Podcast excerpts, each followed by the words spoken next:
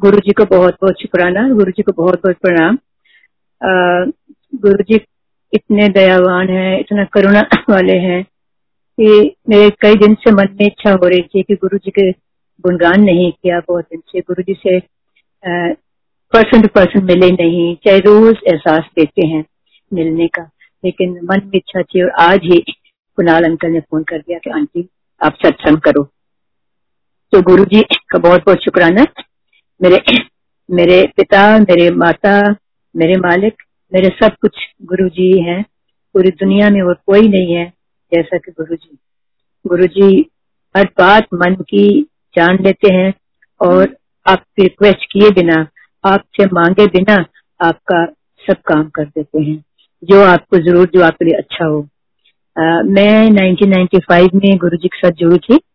आ, मैं एक government officer थी। और मेरी पोस्टिंग दिल्ली में थी। तो मैं उस समय बहुत बीमार थी, जिसकी वजह से मैं गुरु जी के पास गई थी। गुरु जी ने मेरे को जीवन दान दिया। लेकिन मुझे पता नहीं था कि गुरु जी दिल्ली में रहेंगे कि वापस जलंधर चले जाएँगे। तब गुरु जी बेटे कलाश बेसमेंट में होते थे। तो मेरे को कुछ टाइम तो लगा ठीक होने में।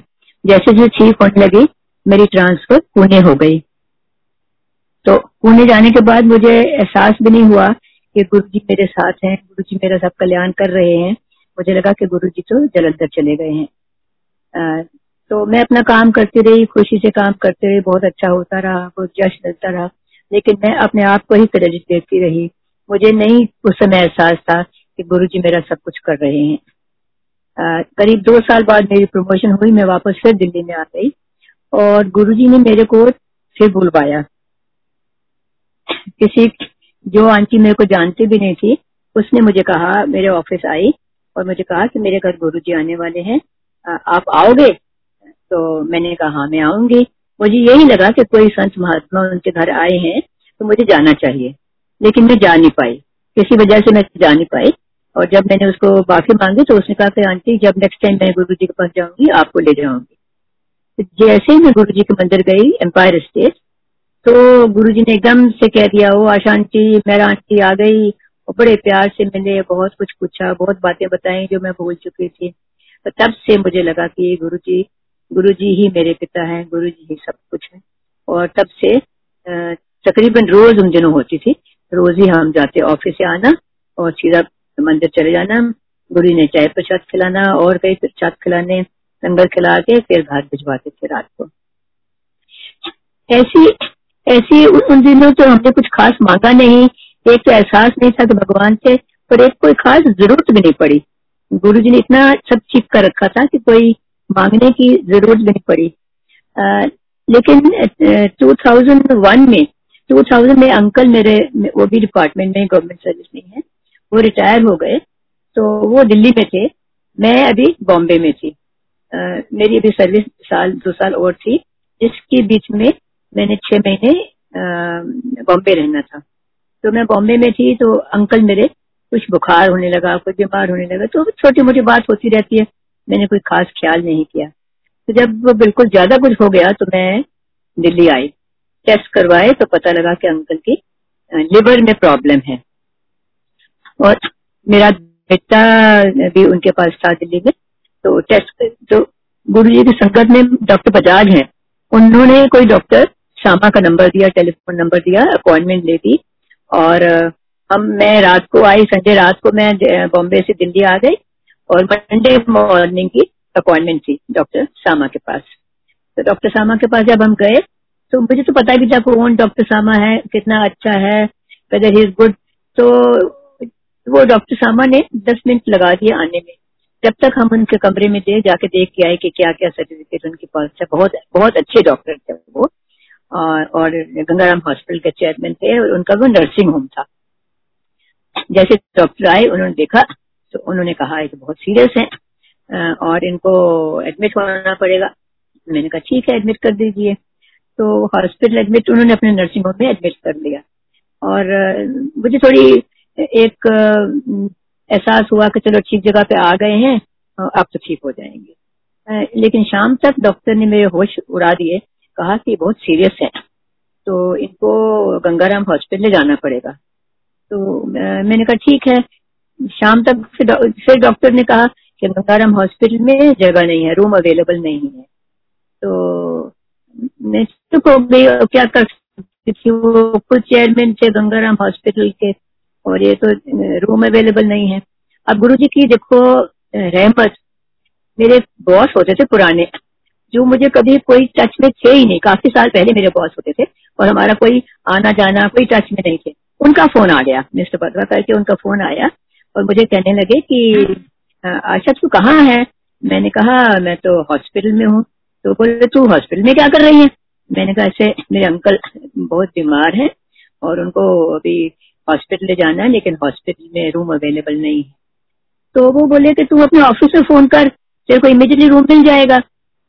मैंने कहा, नहीं नहीं बड़ा एम्बेसिंग लगता है। ये जो डॉक्टर है, ये तो उनके गंगाराम हॉस्पिटल के चेयरमैन है। और अगर चेयरमैन को रूम नहीं दिया तो मुझे कैसे अच्छा लगता प्रेशर करने के लिए? तो उन्होंने मुझे कहा, ओके, तेरे लिए एम्बेसिंग होगा। मेरे लिए तो कोई एम्बेसिंग नहीं है ना, मैं करता हूँ। मैं चुप रह गई। आधे घंटे में मुझे फ़ोन आ गया कि गंगाराम हॉस्पिटल में रूम नंबर 212 अवेलेबल है पेशेंट को ले आओ। अच्छा। फिर मुझे जो वहाँ के डॉक्टर सामा थे उन्होंने मुझे बुलाया, कहने लगा कि तुम इनकम टैक्स डिपार्टमेंट में हो? मैंने कहा हाँ जी। तो बोले कि तुम लोग कौन हो?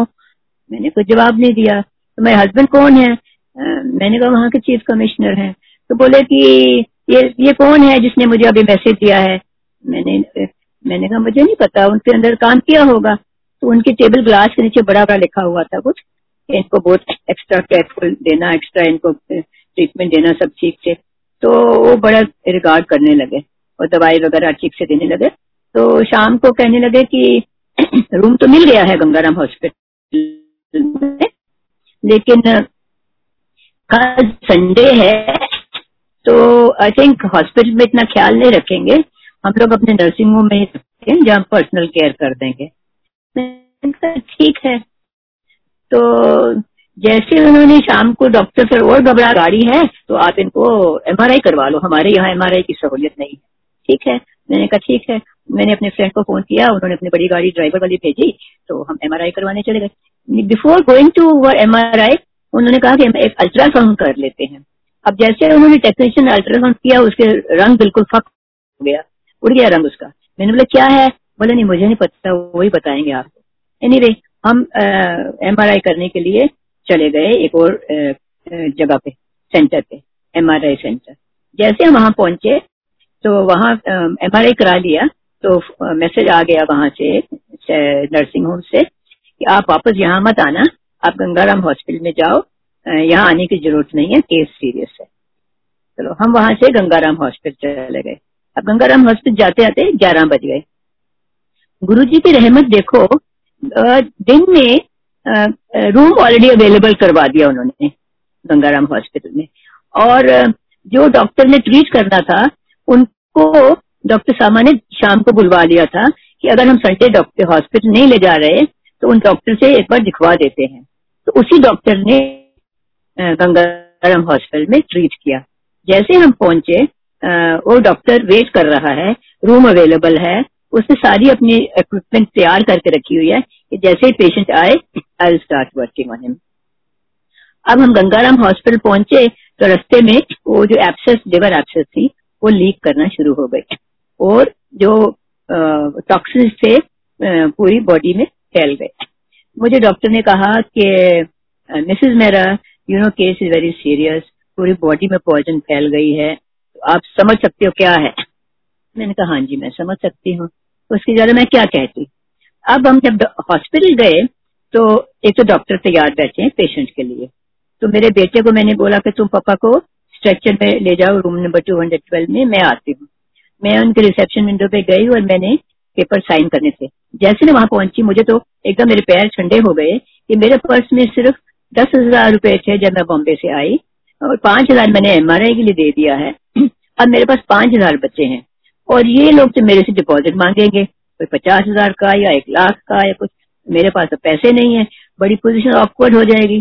कैन यू बिलीव इट जैसे उसने मुझे पेपर दिया विंडो में से साइन करने के लिए, उसको ये फ़ोन आ गया कि इनसे पैसे नहीं लेना। सिर्फ़ इनके सिग्नेचर ले लो और एड्रेस ले लो। और कुछ नहीं है। Rush to the room doctor is waiting मैं रूम में गई डॉक्टर तैयार वेट कर रहे थे। उन्होंने ट्रीटमेंट शुरू कर दी। और आधा पौना घंटा वो हमारे साथ रहे। फिर उन्होंने कहा कि ये हमने मशीन लगा दी है, इसे पॉइजन निकलती रही बॉडी से और सिस्टर के हाथ आपने नर्सिस के हाथ में नहीं देना केस आपने अपने खुद ही ये करना है तो पॉइजन निकालनी है ऐसे ऐसे तो हमने कहा, ठीक है, मेरा बेटा था और मैं थे तो हमने रात भर बारी बारी वो सोता था तो मैं जाके करती थी मैं जा नींद आती थी मैं उसको बोलती अब तू कर। तो रात के बजा होगा तो तो मेरा बेटा कहने लगा मम्मी सुबह से हम कुछ खाया पिया नहीं था। बोला मम्मी मुझे बहुत भूख लगी है। तो, है तो मैंने कहा नहीं बेटा मेरे पर्स में मूंगफली का पैकेट पड़ा है। प्लेन में उन्होंने वो दिया था तो वो पड़ा है, वो तो खा ले। मेरे पास और कुछ है नहीं। हमें इतना भी ख्याल नहीं था, इतना बड़ा हॉस्पिटल है, इसमें कैफेटेरिया होगा या कुछ चाय का कप मिलेगा, हम तो इतने घबराए हुए थे। मैंने उसको कहा, तू मेरा ये, उस पर्स में से निकाल के मूंगफली थोड़ी सी खा ले। आप सोचो गुरु जी क्या क्या किस किस चीज़ का आपका ख्याल रखते हैं? जैसे बेटे ने कहा, भूख लगी है। मैं दरवाज़ा खोल के थोड़ी देखने लगी बाहर, ऐसी परेशानी से रूम का दरवाज़ा खोला। तो बाहर एक अंकल आ रहे थे जो मेरा सब कुछ जानते थे, जो मेरे अंकल को जानते थे, मुझे भी जानते थे। उन, उनके हाथ में, एक हाथ में तकिया उठाया हुआ था, दूसरे हाथ में टिफ़िन का डब्बा। और मुझे उस अपने कॉरिडोर से ही शोर करने लगे, क्या अभी जी, आपने बताया नहीं, आप अगर हम हॉस्पिटल में आए हुए हो? इतने परेशान हो, मैं खाना लेके आया हूँ, आपके तब उसमें चार से डेढ़ बजे थे। वो टिफ़िन का डब्बा लेके आया, फटाफट बेटे ने खाया, मैंने भी खाना खाया और मैंने उसको कहा, हम भी अभी भी आए हैं, मुझे भी पता नहीं था कि ये प्रॉब्लम है। तो गुरु जी ने उस समय हमारे रात का खाना भी देख लिया, खिला दिया और डॉक्टर ने ट्रीटमेंट भी शुरू कर दी। हमारे आने से पहले डॉक्टर वेट कर रहे हैं और पैसे भी हमसे नहीं लिए। दो दिन तक उन्होंने कोई बिल नहीं मुझे भेजा। दो दिन के बाद थोड़े फ़र्क पड़ने लगा तो मुझे बिल बारी बारी आने लगे। खैर सीरियस बहुत थे डॉक्टर ने जवाब दे दिया था कि बचेंगे कि नहीं, मैं कुछ बता नहीं सकता। मैं कहा गुरु जी हैं जो करेंगे करेंगे। तो उन्होंने गुरु ने हौसला दिए रखा। हम लोग कह रहे मेरे, जब तक मेरी बेटी बॉम्बे से, जवाई बॉम्बे से आ गए, जवाई मेरे डॉक्टर हैं, वो आगे थोड़ा और हौसला हो गया। तो आठ, दस दिन तो बहुत ही, बहुत सीरियस निकले। वो जो हॉस्पिटल अपने ऑपरेशन थिएटर में ले जाते थे। वो थोड़ा थोड़ा थोड़ा थोड़ा पस निकालते थे। ये भी डर था कि पूरा ये ना फट ना जाए। ऐसे करके दस पंद्रह दिन निकले, थोड़ा फ़र्क पड़ा तो फिर हम घर ले आए। अच्छा अब मैं बताता हूँ गुरु जी ने क्या किया? मेरे पास पैसे तो ज़्यादा थे नहीं, क्योंकि मैं तो बॉम्बे पोस्टिंग थी। अच्छा मेरा सबको पता नहीं था, वो सीरियस, इतने सीरियस हैं कि वो कुछ पैसे का इंतज़ाम करना पड़ेगा। तो मैं बड़ी घबराई हुई थी। जितने पैसे मेरे पहले में बॉम्बे, दिल्ली पोस्टिंग थी, मेरे बैंक में कुछ दो ढाई लाख रुपए थे, वो मेरे अब खत्म होने लगे। फिर मैं घबराई थी कि अब क्या करूँगी, ये बिल मांगेंगे। मेरी मम्मी भी आ गई बॉम्बे से। उन्होंने कहा, पैसे ले लो, मेरा भाई आ गया पूना से। उसने कहा, मेरे से पैसे ले लो। लेकिन मैंने कहा, नहीं नहीं, मेरे पास है। मैंने किसी से नहीं लिए। अब गुरु जी की रहमत देखो। लास्ट डे जब गुरु जी ने उनको घर भेजने का क्या, किया तो मैं घर चली गई। मुझे घबराहट थी कि पैसे मांगेंगे, मैं क्या बोलूँगी। तो मैंने बोला, मेरा बेटा बोलेगा, मम्मी आएगी तो मुझे एक दिन का टाइम मिल जाएगा। लेकिन जैसे मेरे बेटे ने फ़ोन किया, पापा जी को ला रहे मम्मी आप आ जाओ। तो मैंने कहा, बेटा, बिल को बताया उन्होंने? बोला हाँ मम्मी, जो हमारी दवाइयाँ बची थी, जो सिक्योरिटी था, उसमें सारा एडजस्ट हो गया। हमको कुछ सिर्फ़ पाँच छह हज़ार देना मेरे पास दस हज़ार बचे थे, वो उसी में सारा पैसा पूरा हो अब मैं आपको एक डिटेल में इसलिए बता रही हूँ कि गुरुजी ने ठीक तो किया, वो सबसे बड़ी रहमत थी, लेकिन साथ में हम लोगों को भी कोई तकलीफ़ नहीं होने दी। उन्होंने डॉक्टर को पहले भेज दिया हॉस्पिटल का पहले अरेंजमेंट कर दिया नर्सिंग होम में पहले अरेंजमेंट कर दिया, सारा अरेंजमेंट सो मच सो के खाने का भी अरेंजमेंट कर दिया, वो बंदा खाना लेके आ गया था। अब एक और बताऊ। अब जब हम नर्सिंग होम से आए हॉस्पिटल में तो हम तो एमआरआई कराने गए थे, और इतना सीरियस केस था कि हम वापस जा नहीं सके। हमारे पास तीसरा बंदा कोई नहीं था, एक बेटा और मैं। दोनों हम उनके अंकल के ट्रीटमेंट में लगे हुए थे। मेरे ऑफ़िस में लड़का होता था, मेरा पहले प्यून होता था तो वो आ गया।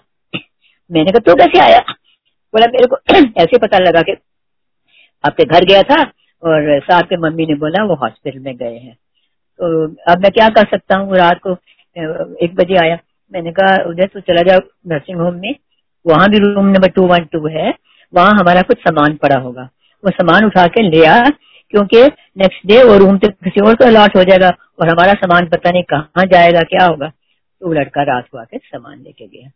तो ये सारा गुरु जी ने पूरा अरेंजमेंट कर दिया और घर आए। घर आने के बाद फिर करीब मैंने बीस दिन महीना छुट्टी ली बॉम्बे नहीं गई। उसके बाद मैं बॉम्बे गई। तो जब मैं बॉम्बे गई तो मेरी मम्मी मेरे साथ आ गई। वहाँ भी मेरा पूरा अरेंजमेंट हो गया। लेकिन तब मुझे एहसास हुआ कि जब मैं दिल्ली में थी उसी मेरी दिल्ली गई थी तो गुरु जी ने मुझे कहा कि आशा आंटी मैं तेरे घर आ रहा हूँ। हम लोग इंडिया गेट रहते थे। तो मैंने कहा हाँ जी गुरु जी लेकिन मैं घबराई हुई थी कि मुझे अभी घर से घर में शिफ्ट किए करीब महीना, दो महीने हुए थे। पूरा ढंग का फर्नीचर भी नहीं था, कुछ सामान भी नहीं था। गुरु जी आ रहे हैं क्या करूँगी? तो गुरु जी ने कहा, मैं आऊँगा? तो मैंने कहा, ठीक है। अच्छा क्या हुआ था जब मैं उस घर में शिफ्ट हुआ इंडिया गेट वाले घर में? तो मुझे किसी ने बोला था कि ये घर तुम्हारे मास्टर के हाउस के लिए ठीक नहीं है। मैं तो इन चीज़ों को बांधती नहीं। तो मैंने ऐसे ही सहज सुबह से कह दिया अच्छा फिर क्या उपाय होना चाहिए? तो उन्होंने बोला कि इस रूम में उनको नहीं सोना चाहिए। ठीक है, नहीं सोएँगे उस कमरे में। हमने अपने वाले कमरा हमारी मदर लॉ को दे दिया और हम दूसरे अनअटैच बाथरूम वाले कमरे में चले गए। तो मुझे लगा, बात टल गई। लेकिन गुरुजी ने देख लिया कि ये घर मेरा अंकल के लिए ठीक नहीं है। तो जैसे कि मैंने शिफ्ट किया हमारे नेबर चेयरमैन थे कस्टम्स के, वो मेरे बैचमेट थे तो वो मेरे घर आए प्रसाद लेके। कहने लगे कि ये मेरे गुरु जी का प्रसाद है। तो मैंने ले लिया। उनकी वाइफ पीछे पीछे आई कि बोले, मिठाई का डब्बा तो पूरा ले आते क्या? दो टुकड़े ले आए हो। तो उन्होंने नहीं नहीं, ये प्रसाद है, मिठाई का डब्बा नहीं है। तो भी मैं प्रसाद ले लिया। लेकिन मैंने उसमें कुछ खास ज़्यादा सोच विचार नहीं किया कि गुरु जी ने प्रसाद भेजा है। तो गुरु जी ने मुझे उस घर के अंदर पैर रखते ही अपना प्रसाद भेज दिया, अपनी प्रोटेक्शन दे दी कि तुम इस घर में जो भी है मैं तुम्हें रक्षा करूँगा। दूसरी बात गुरु जी ने सोचा प्रसाद इज़ नॉट इनफ इसलिए वो खुद आए।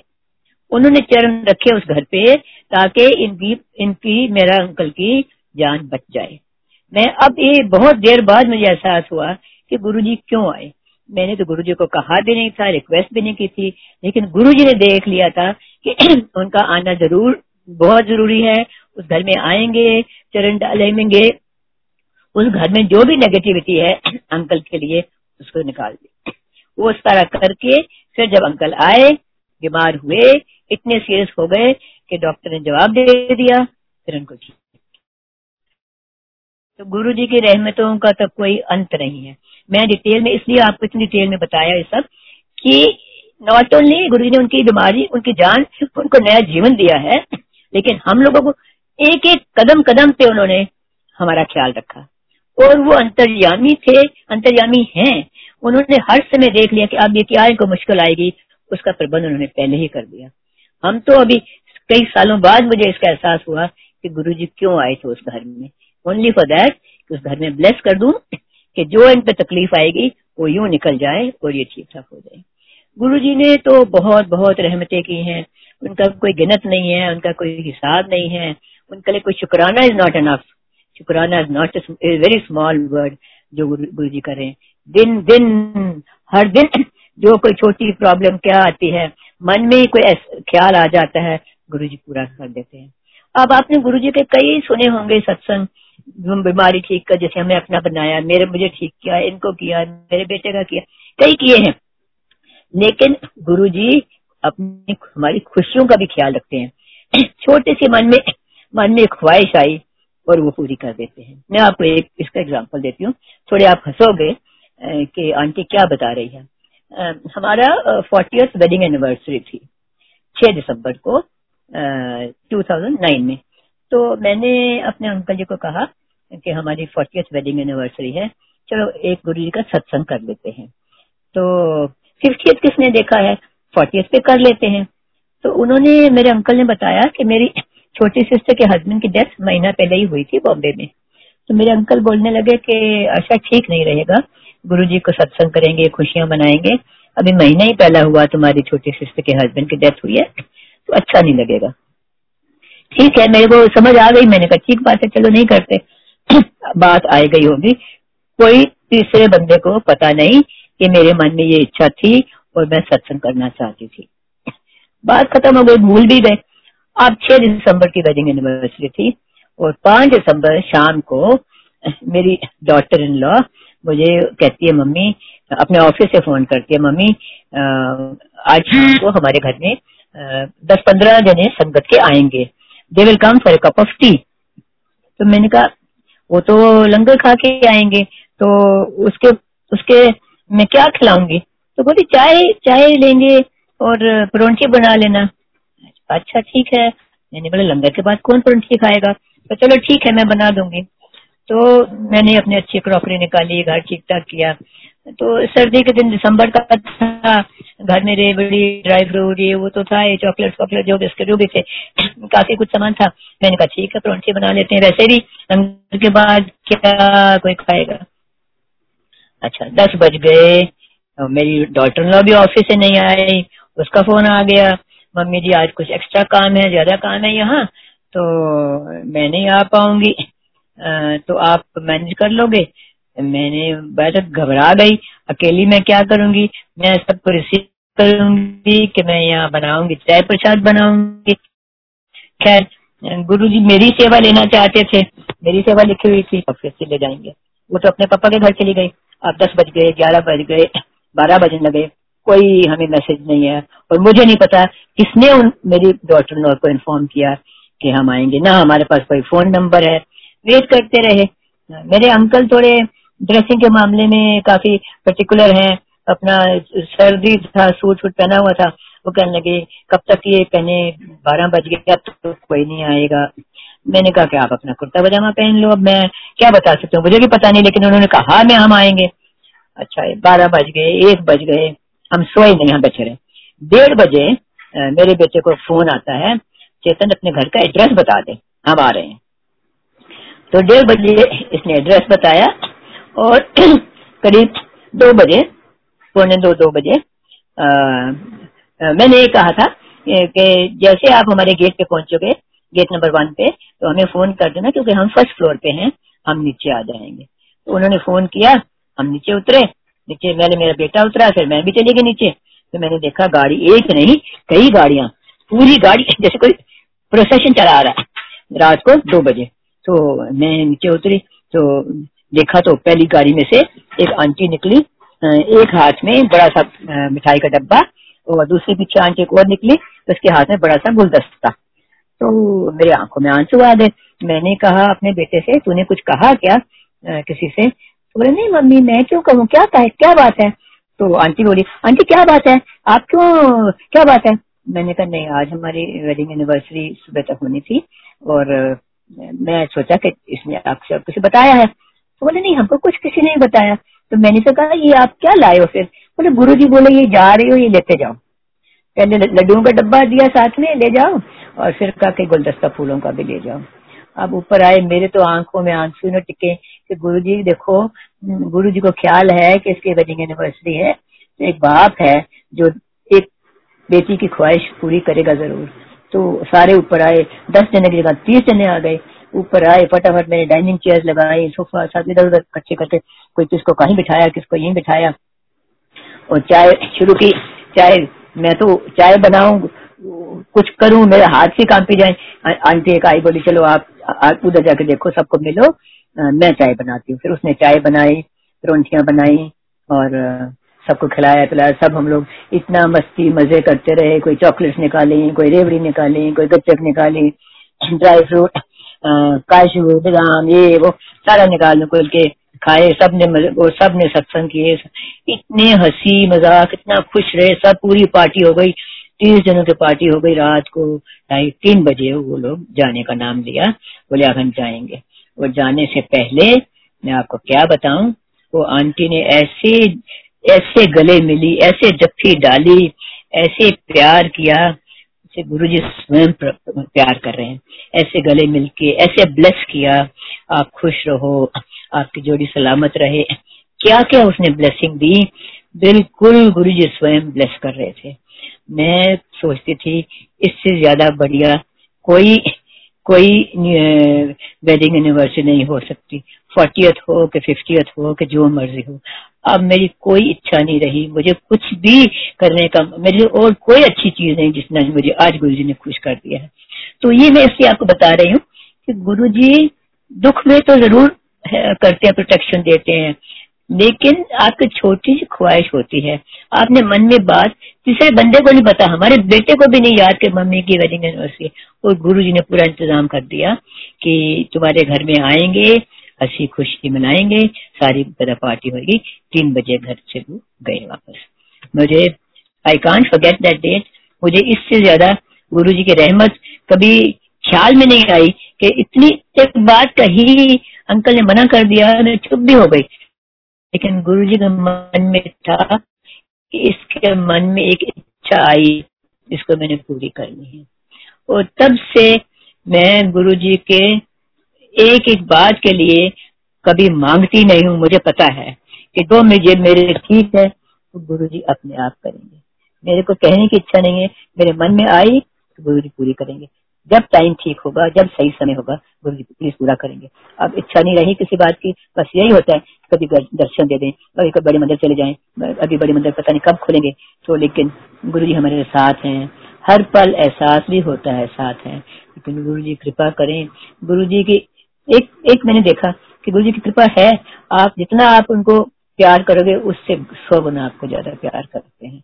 बहुत प्यार करते हैं गुरु जी और गुरु जी हर हर घर के हर बंदे को प्यार करते हैं। मेरी बहुत इच्छा थी कि मेरी बेटी को भी गुरु जी दर्शन दें गुरु जी अपने शरण में ले। गुरु जी ने बेटी को जवाई को, सबको शरण में ले लिया, बेटे को शरण में ले लिया। बेटी तो बेटी की वेडिंग एनिवर्सरी थी, बेटी वर्किंग लेडी है। उसने कभी इच्छा भी नहीं की कि मैं कुछ सेलिब्रेट करूँ। मुझे लगता काम है ऑफ़िस है, छुट्टी कहाँ लेके? वेडिंग ठीक है वेडिंग एनिवर्सरी हो गई। शाम को जाके एक केक मंगा लेंगे। छोटी बस इतनी बात। लेकिन उस दिन थर्सडे था बॉम्बे में है वो। थर्सडे था तो उसके मन में प्रेरणा आ गई। आज थर्सडे है, किसी आंटी के घर सत्संग है। तो आज छुट्टी ले लेते हैं। वो सत्संग पे जाएँगे। बाई चांस आज सत्संग है।